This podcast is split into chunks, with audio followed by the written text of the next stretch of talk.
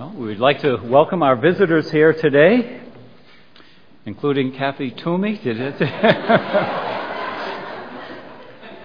I don't know why I used her maiden name. She's been married for, what, 15, 18 years now, but I'll get it one of these days. Okay, let's turn in our Bibles to 1 Corinthians chapter 7.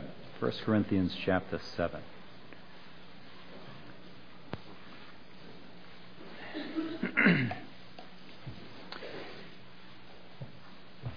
and this morning we want to look at verses 29 through 31.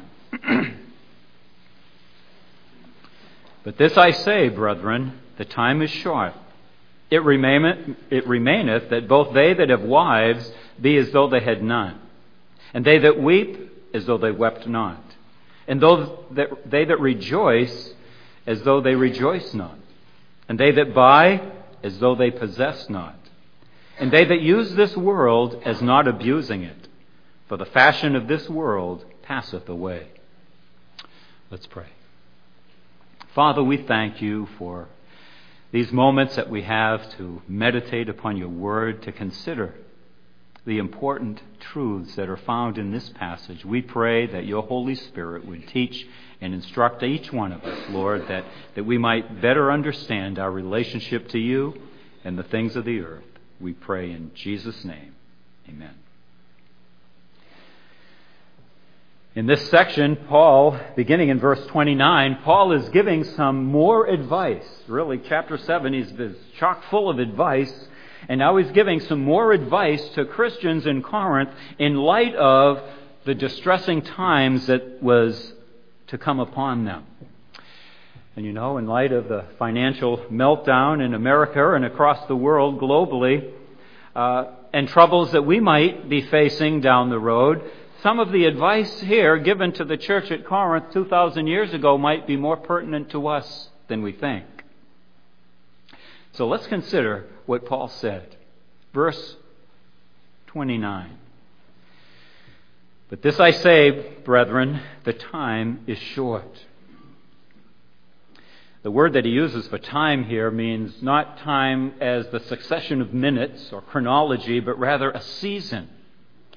And the season that he's speaking about here is a season of trial, a season of trouble, a season of persecution that was about to break out in that region of the world. And look in verse 26. He says, I suppose therefore that it is good for the present distress so he was talking about a present distressing kind of time in which the believers in the first century were facing. And that word distress, we noted last time in verse 26, uh, rather, the word present can either mean present, something that is ongoing at the moment, or it can mean something that is impending, something that is either presently occurring or is just around the corner. And so there was distress that was either beginning, as Paul wrote this, or it was about to come upon the Corinthian believers. And so Paul says in verse 29, the time is short. And that word for short means to wrap up, to conclude, or to contract, or to abridge. And the tense that he uses here implies that it has already become abridged. And that's the condition they were in right now. In other words, persecution uh, was upon them. And the time is short before the shoe would fall, so to speak. And so, though they may be experiencing comparative or relative ease at the moment, Paul was aware of the political climate in the Roman Empire in the first century, and Paul was aware of the fact that horrible, violent outbreak against Christianity was right around the corner. Maybe there were laws that were just about to, uh, the Senate in Rome was debating at that time, and, and Paul knew that it was about to be stamped by the king's ring and it was about to become law, and he knew what that meant for believers. Severe persecution was right around the corner. Very difficult, distressing times they were about to face. And you know, I think we ought to begin to read the handwriting on the wall in our country as well. All the government has to do is rewrite the hate laws, and I could be in jail tomorrow. It's happened in Canada already. It's happening in Europe. And America can't be far behind that new trend. Now, thank God we're not being persecuted in this country as is the case in many other places around the globe, but let's not be naive. There is an ongoing war, even in this country, against our Christian heritage and against Christianity and against some of the basic fundamental truths of the Bible. And there is a movement to wipe out any remembrance of our heritage, any uh, symbol of Christianity whatsoever uh, from the common, uh, from the streets in this country. Began by removing prayer. Then there were laws passed about uh, avoiding religious talk in the workplace. Then the manger scenes were made illegal. Tract distribution has become illegal in, in many streets, uh, city streets. And the television routinely portrays Christians, born again Christians, as backwards, snake handling bigots. And so there is an undercurrent in this country to restrict, confine, and eventually regulate the church out of existence. And the time may be shorter than we think. Now, I don't want to be an alarmist. We don't know. Maybe the Lord will give us several more decades. Uh, but things are changing so rapidly.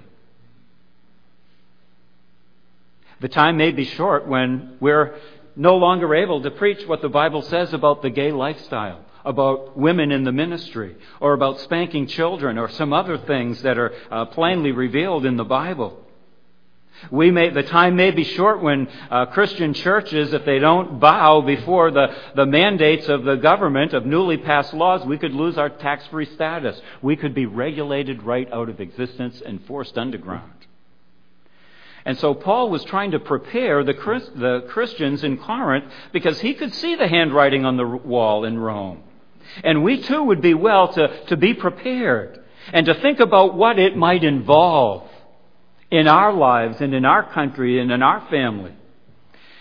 And so, what Paul is doing in this chapter is he is encouraging his readers in the first century to take into consideration the spirit of the age, what the Germans call Zeitgeist. How did I do in that pronunciation, Uli? Probably not too good. But it meant the spirit of the age. In other words, in the Roman Empire, uh, the tide was turning against Christianity. And this whole chapter is dealt with Paul's advice in light of that fact. And so he deals with issues of the household relating to the first century, whether you're single or married, or, or whether you're divorced, or whether you're a household servant or slave. Uh, his basic counsel to everyone in the first century in that setting was basically the same. Abide in the same calling that you're in right now. In other words, in light of the impending distress that was about to fall upon the Roman Empire, and believers in particular, this was not the time to make life transforming decisions. And so Paul is basically challenging believers, wherever they are, to basically sit tight until the storm is past. If you're single, he says in this chapter, don't seek a wife. If you're married, don't seek to change that. If you're a slave, stay put. And again, remember, he made sure that he, he, he, made it clear that this was advice and not a command. He said to the servants, you know, if you can get free and, it's, and things look favorable, then by all means do so.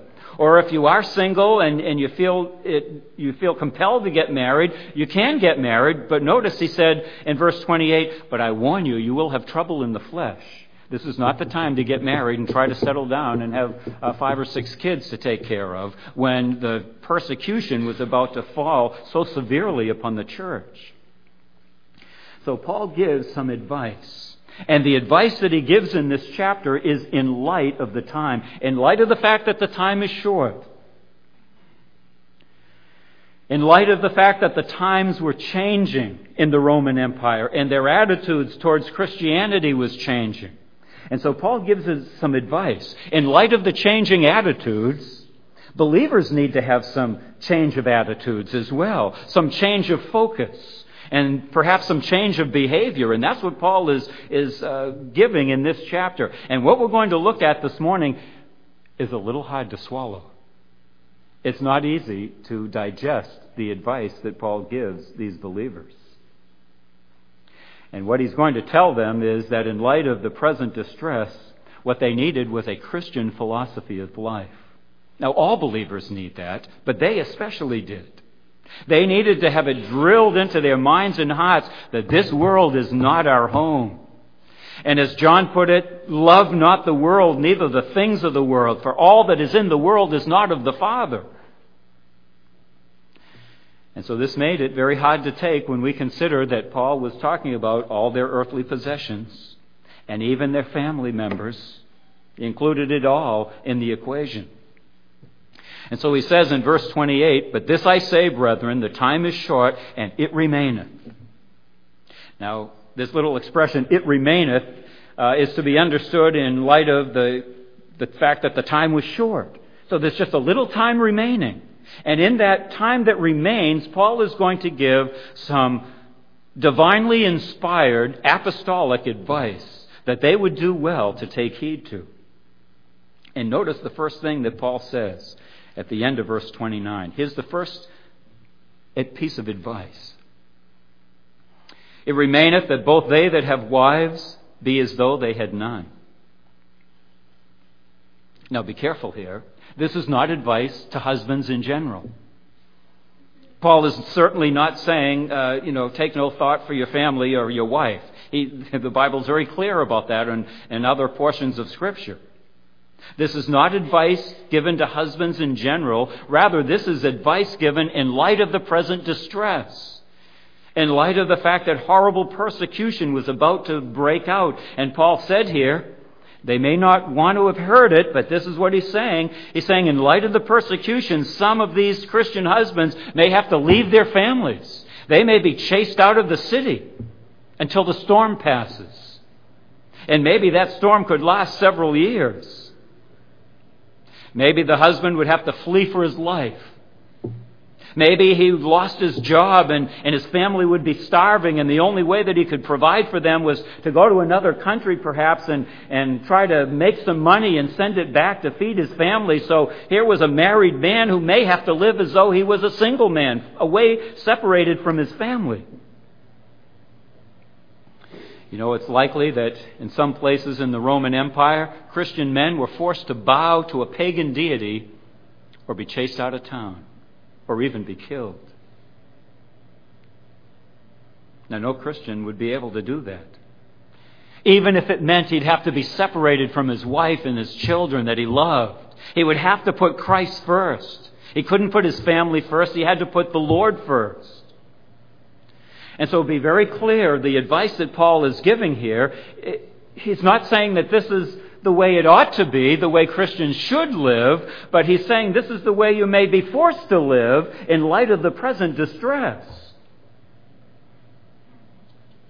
Now, in times of persecution, the persecutors virtually always give a way out, an option. Bow to the idol, and you can stay with your family, and you can keep your job. And you won't have to worry about persecution or even death. Just bow to the idol and it'll be okay. Or refuse to recant and you're in trouble.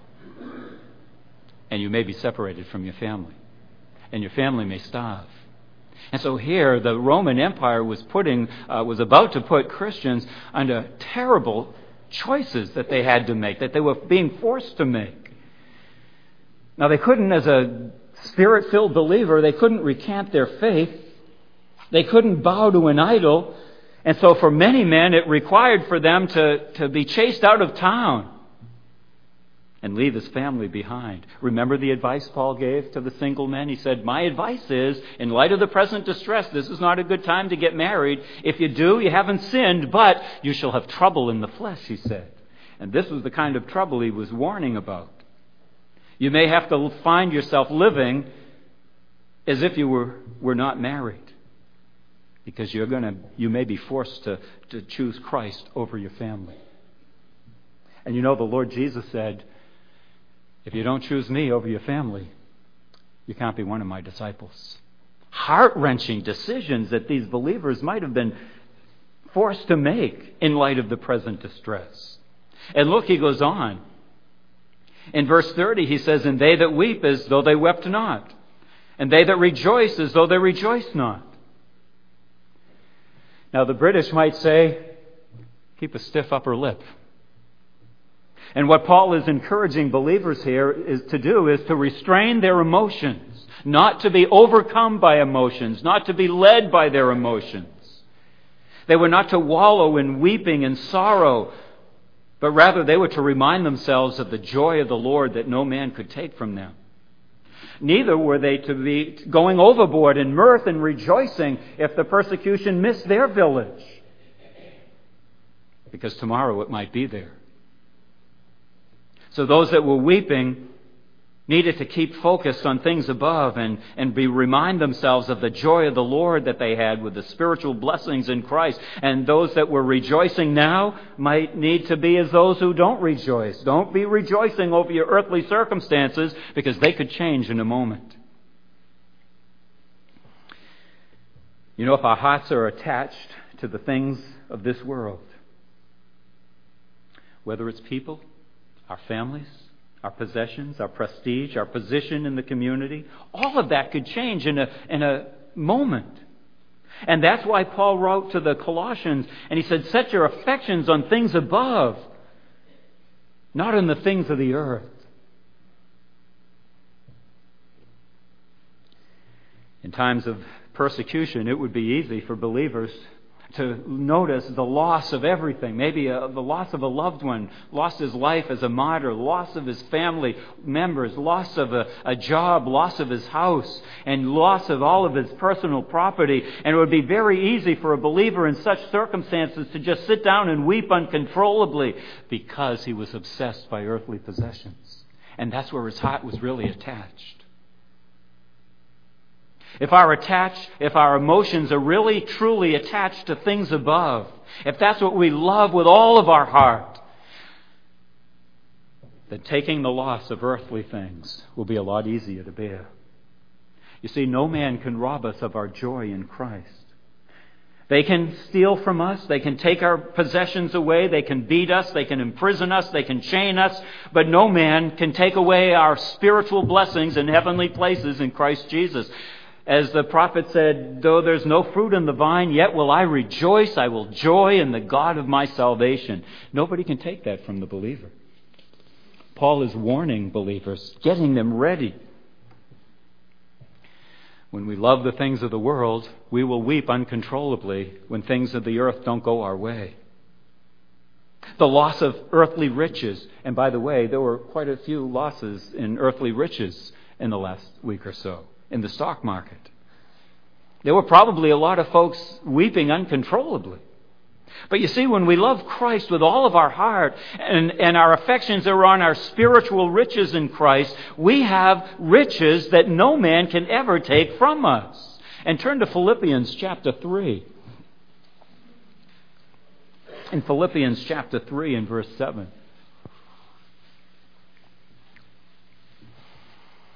Paul says, he knew what it meant to suffer the loss of all things. He knew what it meant to be persecuted. He experienced it.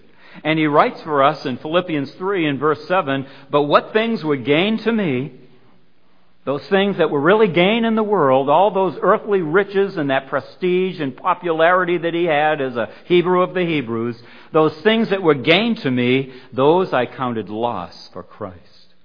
Yea, doubtless, and I count all things but loss for the excellency of the knowledge of Christ Jesus my Lord, for whom I have suffered the loss of all things, and do count them but dung, that I may win Christ. Paul knew firsthand what it meant to lose earthly things. But he was no loser. He saw himself as one who experienced infinite gain in the process of earthly loss. Yes, he lost his earthly trinkets, but he found the, the excellency of the knowledge of Christ Jesus as Lord. And you know, there are many things that we can become overly attached to in this life emotionally. And Paul's point was not to allow ourselves to be emotionally attached to earthly things and earthly relationships, even our, our friends and family members, because those are not permanent relationships. That could end at any time. And so we are to walk by faith and not by our feelings. And Paul's advice in 1 Corinthians 7 to the believers facing the possibility of impending distress, he warns them not to allow themselves to be overcome with emotion. Those that weep may have to be like those who weep not. And those who are rejoicing may have to be like those who are not rejoicing. You see, in Christ, from heaven's perspective, we have constant cause for true spiritual inward rejoicing. And from heaven's perspective, life on earth takes on a whole new meaning, a whole new perspective when we are, see ourselves as seated in heavenly places in Christ Jesus. Now, back in 1 Corinthians 7 again, and in verse 30, here's some other advice that Paul gives to the believers in light of the coming distress. He says at the end of the verse, And they that buy as though they possessed not. Now, in times of persecution, there might be some wealthy believers who still have enough money to buy a brand new house and rejoice in it. And usually that's a cause for rejoicing when the Lord provides a, a, a brand new house. But in that, those set of circumstances, it might not be such a cause of rejoicing. Or maybe the wealthy believers have enough money in the bank so they feel they don't have to worry like other poor believers do about the impending distress that was to come upon them. After all, they can rest upon their investment portfolio. Paul's advice is be as those who possess not. In other words, don't put undue emphasis or reliance or trust upon your possessions. You could lose them. Earthly possessions, no matter how vast our barns are filled with them, how, how many possessions we possess, they're all temporal. They're all on loan from God, and they could be taken away at any moment. And listen to what Solomon said in Proverbs 23. He says, Labor not to be rich, cease from thine own wisdom. Wilt thou set thine heart on that which is not? For riches certainly make themselves wings. They fly away as an eagle toward heaven. And this was the advice Paul was, he was trying to prepare believers not to be so confident about all the things that they could buy, but rather have the attitude of those who didn't have enough money to buy those things. And if you do possess things in, the, in that day and age, make sure that you hold those possessions with wide open hands. Hold on to them very loosely because they aren't permanent. They could all be taken away. And I like what the author of Hebrews says in chapter 10. He says, But we, as Christians, we have a better and a more enduring substance in heaven. Don't we? And the more we keep this in mind, and the more we really believe it, the more inclined we will be to hold on to our earthly trinkets with open, loose hands. So look at the categories that Paul listed here the advice in three different areas. One, he mentions their wives, family members. Secondly, he mentioned the things that they are emotionally attached to. And thirdly, he mentions their possessions. They all have reference to earthly relationships. That's the theme of this whole chapter, really. And so Paul has been telling believers in light of the coming distress, do not obsess over earthly relationships. Whether you're bond or free, whether you're rich or poor, whether you're married or single, have kids, you don't have kids, whether you have houses and possessions or not, those things are all temporal. We take none of them with us. And in times of persecution, you better get prepared to lose some of those things. And so, as believers, Paul was trying to prepare those folks for what was coming. And he wanted them to learn to dwell in heavenly places, to learn to live above their circumstances, and to set their affections on things above, not on the things of the earth. And you know, that's what God wants for us today as well. If all of our affections and emotions are tied up in earthly things and earthly relationships and families and, and people that we love and organizations that we love and possessions and all the rest, if that's where our hearts are attached, we're setting ourselves up for an awful fall. Because that could change the drop of a hat. And so Paul's advice here to believers living in the times when persecution was right around the corner, Paul was challenging these believers to let go of those earthly things and to put them all on the altar of sacrifice, to leave them all in the Lord's hands and acknowledge that they all really ultimately belong to the Lord. They're not ours permanently. And to commit ourselves into the hands of a faithful Creator. Have you done that? Have I done that? With our loved ones? With our family, with our houses, our possessions. That's what Paul is challenging the believers in Corinth to do. And you know the three areas that he mentioned family, the things that we're emotionally tied to in this life, and, and our, our earthly possessions. Those are difficult areas to surrender to the Lord. But as the songwriter said, you cannot have rest or be perfectly blessed until all on the altar you lay.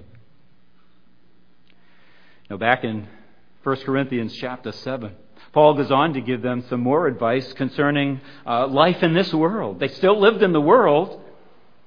And he says to them in verse 31 and they that use the world as not abusing it. And boy, what an important principle he lays before us here. The word world here speaks of a system, a world system, an orderly arrangement that includes the politics, the education, the economics, the philosophy, the society all around us. All of those systems are part of the world system, the world order, we might say. And as John tells us, they are all in opposition to the Father. And so the world also includes a world of economics.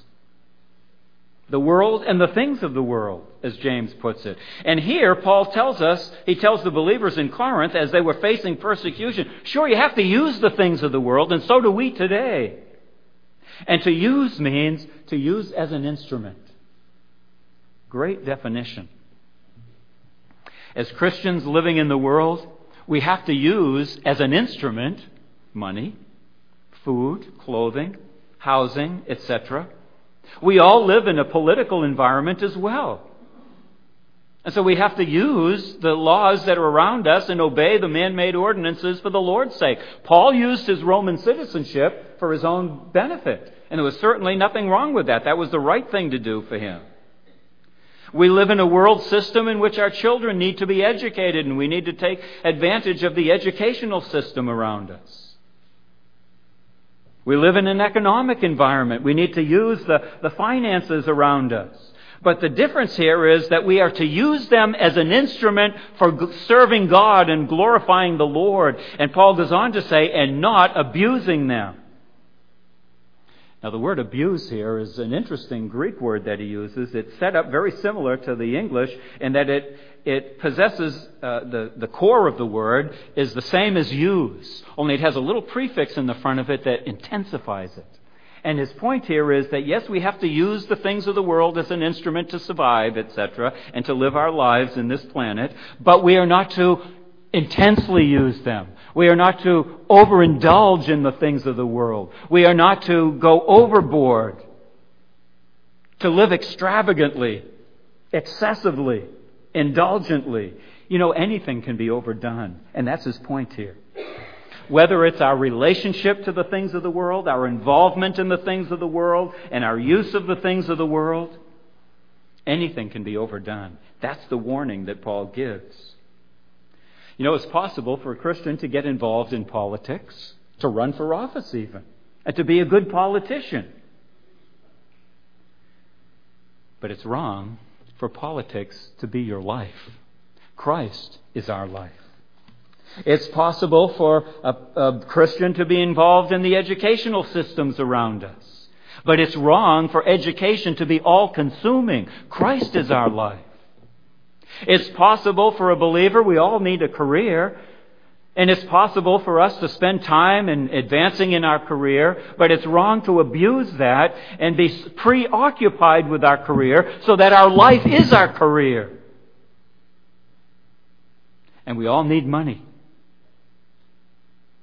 But there's a difference between earning money to live and living for money. And that's the distinction that Paul is making here. Sometimes, yes, even as believers, we can be more concerned about our finances and our career and our 401ks and our cars and our fancy vacations and our homes than we are about our own spiritual lives. And so the things of the world are necessary for our survival.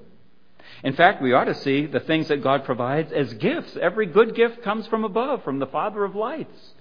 And there, as Paul wrote to Timothy, he said that God gives us richly all things to enjoy. So the things of this life, we can and take them and use them and enjoy them and thank God for them. But as Christians, we ought to be very different in our mindset, in our heart attitude, than folks in the world. We are commanded not to love the world or the things of the world. We are commanded not to be preoccupied with the things of this world. And we are commanded to set our affection on things above. And so that's, in essence, that's what Jesus said when, remember, he said, Take no thought what you shall eat or drink, all those earthly things. And we didn't mean that we don't ever think about supper and just don't forget about eating for the rest of our lives. I'm getting a little hungry right now. but it does mean that our lives don't revolve around food and clothing and getting money and the things of the world. We're to use them. We need them. And outwardly, to others observing, it might not, we might not look all that much different from an unsaved person. We both buy clothes, we both eat food, we both live in the world, we both have homes to live in. But inwardly, there ought to be a huge distinction in our attitude. As Christians, we ought to, we, thankfully, we can possess things, but they shouldn't possess us. We shouldn't live, live for things. We should use them in order to live so that we can serve God, so that we can be His witnesses here on earth. You know, in that sense, every born again believer ought to be a tent maker. Whatever our occupation is, it is simply a means of providing funds so that we can pay our bills, feed our family, put a roof over our heads, so that we can serve Christ, so that we can minister and share the gospel. We're all tent makers. Is that really the way we see ourselves, though? Is Christ really our life? Or do our lives revolve around the things of the world? And do we use the things of the world? Do we use our house for the service of Christ? Invite the neighbors over to share the gospel. Do we use our income in the service of Christ to support the ministry and the uh, missions around the world? Do we use our career as a mission field? Do we see, do we go to work on Monday morning in a terrible drudgery, or do we go there with a smile on our face, praying that God would enable us to be a witness and maybe to share the gospel with someone?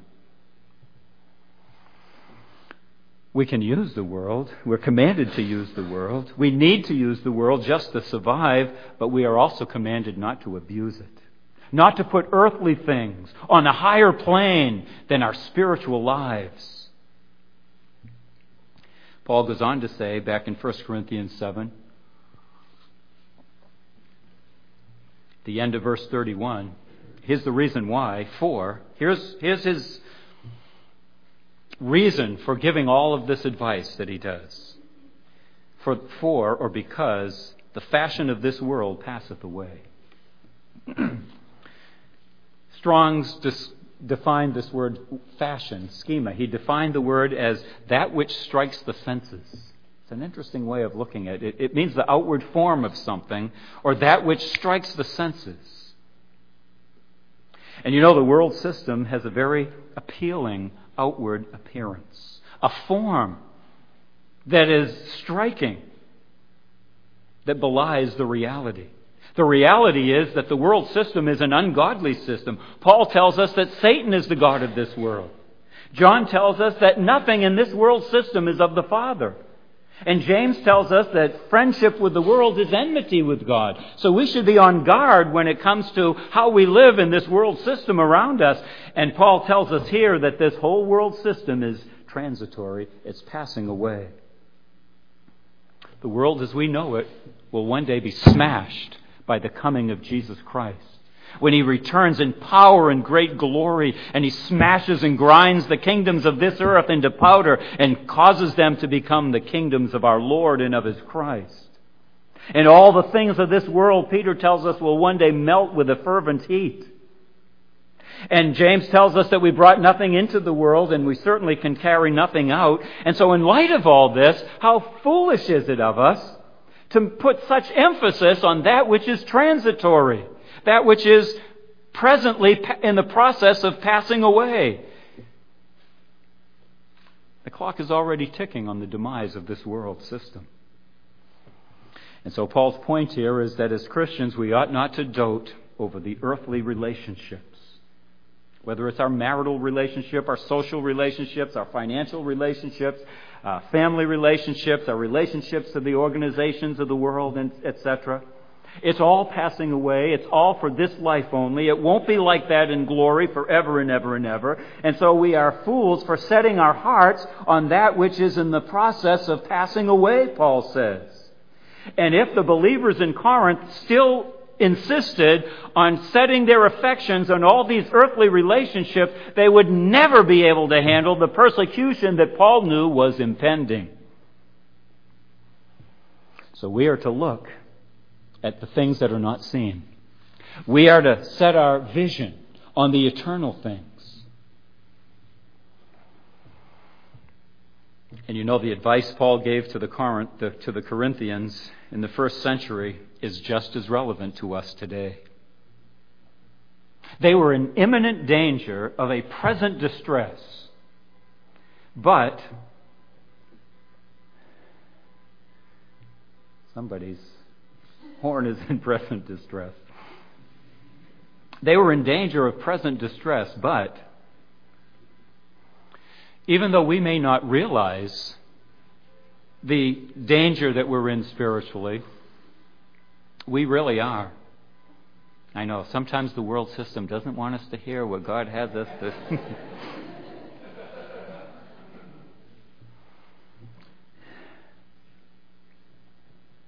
we face a world that isn't any different than the world the believers in the first century faced. It doesn't think any more highly of Jesus Christ today than it did in those days, even in America. And so it is sad beyond description for the unsaved to realize that all the things that they love, all the things that their heart has been attached to, could be lost in a time of crisis. Because that's all the unsaved have. But Paul wanted the believers to live above that. They shouldn't, we shouldn't be living like the world. And as we think about what Paul is saying here, we should begin to realize in a fresh way that how fleeting are all the trinkets of this life. And it ought to cause us today to be able to refocus and set our affection on Christ and things above and to keep our eyes on Jesus and to continue running the race with patience and maybe even set our spiritual house in order.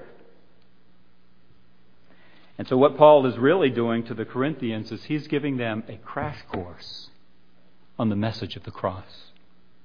You know how we learn about the cross? Little by little, gradually. It takes years. When we're first saved, we thank the Lord that Jesus died on that cross.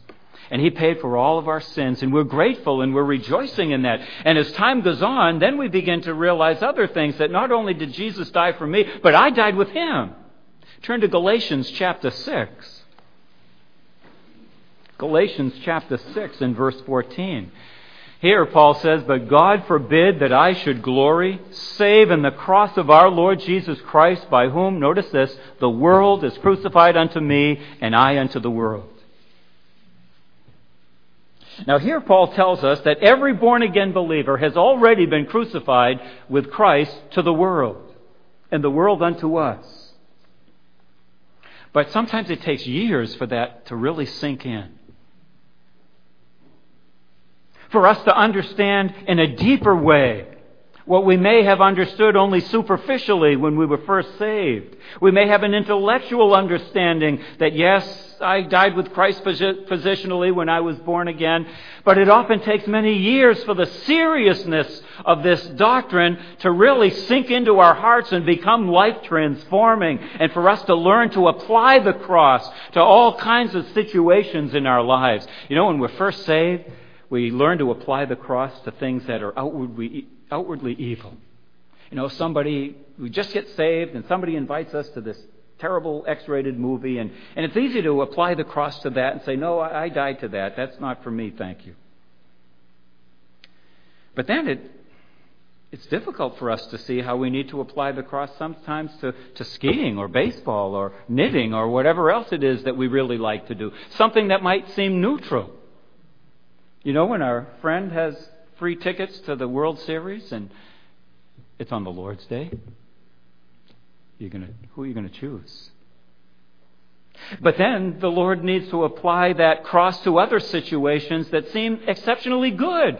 Our boss selects you for a promotion in Pine Lodge, Montana, and you are going to be the head of the, that regional office, and you're going to, standard of living will go through the roof. The, the real estate is so much cheaper there, and you're going to get a huge pay raise, and now you'll be able to send your kids to whatever kind of college you want. You'll be living on Easy Street. But there's no church in Pine Lodge, Montana. There's no Bible believing church there.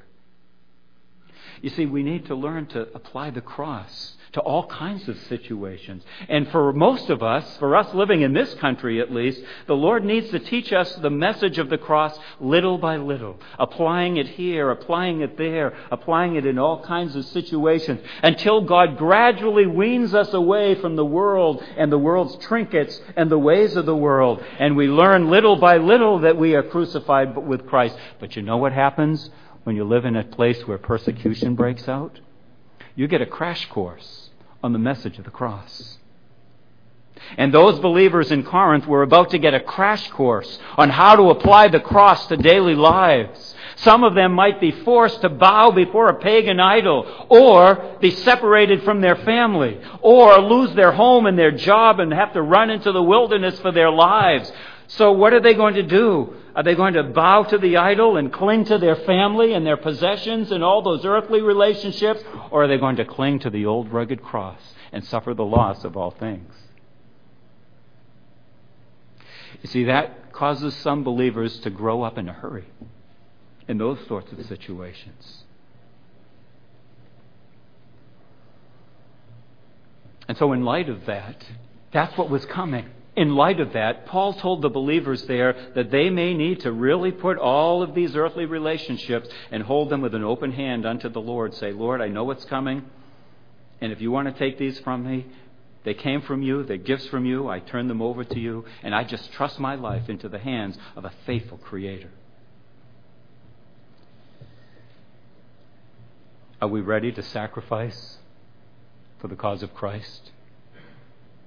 Are we going to cling to that which is earthly, or are we going to cling to the old rugged cross? Little by little, God needs to teach us the message of the cross. You know, as Christians, we are standing on a rock solid foundation. Not the sinking sands of the world system that's around us and all that the world has to offer. And so, as believers, we need to learn that experientially and apply it to our lives that, that we're different from the world now that we're born again. And we ought to be standing on a solid rock and occupied with things above, things that are eternal and unshakable. And put all these earthly things on the back burner. And learn, as Paul learned the hard way, for me to live is Christ. We may be called upon to hand over some of these tr- earthly, cherished treasures for the sake of Jesus Christ. But our Savior is worth it. He's worth suffering for. He's worth experiencing the loss of earthly things for. He's worth losing our lives. In fact, the Lord Jesus said, if you're unwilling to let go, you can't be my disciple. Tough language. And in light of the changing atmosphere in our country for the next several decades, our kids may have to face some really tough choices. God help them. Help us to get them ready. That's what Paul was doing to the Corinthians. We need to follow that same route. Let's pray. Father, we thank you for your word. We thank you, Lord, for every portion of it. And Lord, we thank you for the cross of Calvary that is the answer to all of our problems in this life. Lord, as we acknowledge that we died with Christ and are alive unto God, we pray, Lord, that you would help us to be prepared for difficult decisions that we might be forced to make. And Father, help us to be faithful. And Lord, we pray for any here who have never accepted Christ as their personal Savior. Lord, that even today they might see the importance of eternal life as opposed to the fashion of this world that passeth away. We pray, Lord, that even today might be the day of salvation for them. And we'll thank and praise you for this. In Jesus' name, amen.